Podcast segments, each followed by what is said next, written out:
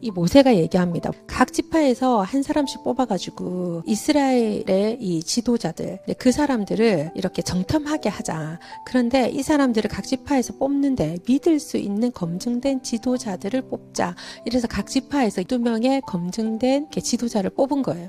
그 이 12명은 뭐야? 이 광야를 지나면서 자기 이제 좀 훈련받았다라고 생각하는 12명이 모인 거예요. 근데 이 12명이 이제 가나안 땅에 갑니다. 거기를 다 둘러봅니다. 둘러보니까 거기는 뭐 거인도 있고 뭐 과일도 뭐 포도 한 송이를 두 사람이 매야 되니까 얼마나 크겠어요, 그죠? 근데 거인이 있는 동네니까 그렇게 크겠지. 유전자 자체가 크겠죠. 그러니까 막 이런 동네를 보면서 두 가지의 반응이 나타나는 거예요. 근데 여호수아와 갈렙은 어때요? 하나님의 놀라우신 이적과 기적과 표적을 쭉 보면서 나왔죠. 그래서 그 신앙이 심겨진 거야. 아무리 거대한 적이 나타나더라도 이집트 같이 하나님은 무찌르실 거야. 이 마음이 있었고 나머지 열 정탐꾼은 어때요? 자신의 어떤 정체성이 어디에 있는 거에 노예에 있잖아 지금. 그래 어떤 마음이 들었을까? 여기까지 와가지고 진짜 또 이적을 만나다니 우리는 다 죽게 생겼다 이렇게 생각한 거지. 그래가지고 와가지고 부정을 얘기를 막 하는 거야. 우리 이길 수 없다. 갔더니 진짜 어마어마하더라. 포도송이가 뭐 두 사람 매면은 뭐 한 송인데 막 갑자기 뭐 이만큼 돼가지고 진짜 우리가 이제 들지를 못하겠더라 이러면서 막 난리가 난 거야. 막 키가 그냥 하늘이 안 보인다 막 이러면서 절대 못 이긴대. 너 가면 다 죽는데 뭐 이러면서 모세가 시키는 대로 했다가는 끝난다 뭐 이 러는 거야. 여러분이 예수를 기적적으로 믿었는데 갑자기 여러분 앞에 두려움이 있어요 없어요? 있어. 왜? 아직까지 나는 그게 변화되지 않았거든. 근데 하나님은 내가 변화됐고 안 변화됐고 아무 상관이 없어. 내가 하나도 변화되지 않았을 때 이집트에서 그 기적이 일어났지. 그러면 지금은 내가 뭐를 해야지만 그 기적이 일어날까? 하나님이 이미 내가 누군지를 너무나도 잘 알거든. 나를 구원하기 그 이전부터. 그 얘는 어디 어떤 사명으로 가면은 그걸 어떻게 그걸 잘할지를 너무 잘 아시는 거지. 그래서 지금 내가 이 자리에 있고 여러분이 그 자리에 있는 거야. 이온 해중에게 뒤에서 뒷담화를 막 하기 시작하니까 이스라엘의 전체가 술렁술렁술렁한 거야. 그랬더니 모세가 딱 한마디 하는 거지. 누구가 언제 누구 힘으로 나왔나? 하나님이 다 생각이 있다. 그리고 그렇게 하나님을 배신하면 안 된다. 이렇게 하니까 또 갑자기 또 뭐라 하노 또. 그러면 지금 당장 가서 싸우자는 거야, 지금. 지금 당장 가서 싸우자. 그러니까 모세가 그렇게 하면 안 되고 하나님께 허락을 받아야 된다. 하나님에게 우리가 말씀을 드리고 하나님 컨펌 해야지 우리가 갈 수 있다니까. 아, 그런 거 필요 없다 이거야. 빨리 지금 또 가서 또 싸워야 된대. 그래가지고 모세와 언약계는 가지 않았는데 누구만 올라갔어? 본인들만 올라갔어. 그래 어떻게 됐어? 전패한 전패. 하나님이 가라 하면 가고 하나님이 서라면 서야 되잖아. 근데 아직도 무슨 마음 있는 거야? 내가 가고 내가 서고 내가 주체인 거야. 하나님이 가라 하고 하나님이 하면 누가 책임져? 하나님이 책임져. 그러니까 하나님 어떤 분이야? 이적과 기적과 표적을 몰고 다니는 분이고 이집트에서 우리를 구원한 분이잖아. 그자?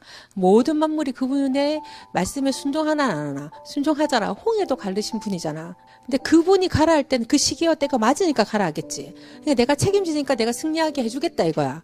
근데 내가 가지 말라는 건 뭐야? 지금 때가 아니라는 거지. 그냥 가만히 있으라는 거지. 그 시간 좀 지나가야 돼. 그 때가 왔을 때 내가 가라고 얘기해 줄게. 왜? 온 우주 만물의 시간표가 누구한테 있어? 하나님과 있기 때문에. 하나님이 뭐라고 하냐면 누구는 도대체 안 되겠다. 니네 노예 근성을 도대체 안 버리니까 이집트에서 나온 그 세대는 40년, 40년 기다려주는 거지.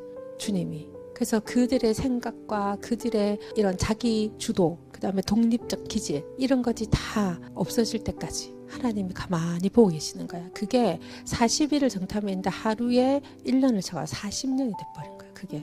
그래서 40년 동안 그 가문이나 그 이집트에서 있었던 그 모든 잘못된 성격들을 버릴 수 있도록 광야에서 난 세대가 가나안에 새로운 마음으로 들어갈 수 있도록 하나님 길을 열어주시는 거지. 여러분 우리 우리 삶에 좀 대입해 봐야 하지 않을까? 나라는 법과 질서로 흘러가는 거야.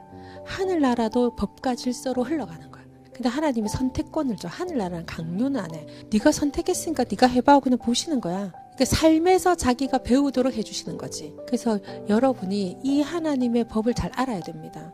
하나님은 법을 주셨고 우리의 이성을 주셨기 때문에 하나님은 있어요. 그러니까 아담이 선악과 먹는데 가만히 봤지. 우리가 정복하고 다스리고 충만케 할 권세를 이미 주셨기 때문에 나에게 자유의지를 최대한 발휘할 수 있도록 해주는 거야.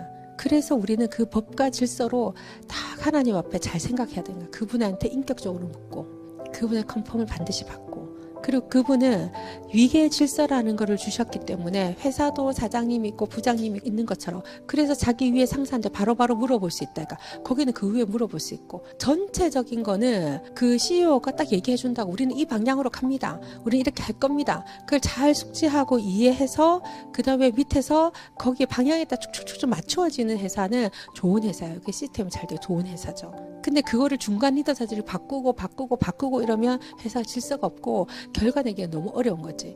그래서 리더 자들을 계속 훈련시켜야 되는 거예요. 교회도 마찬가지고 하늘나라도 마찬가지야.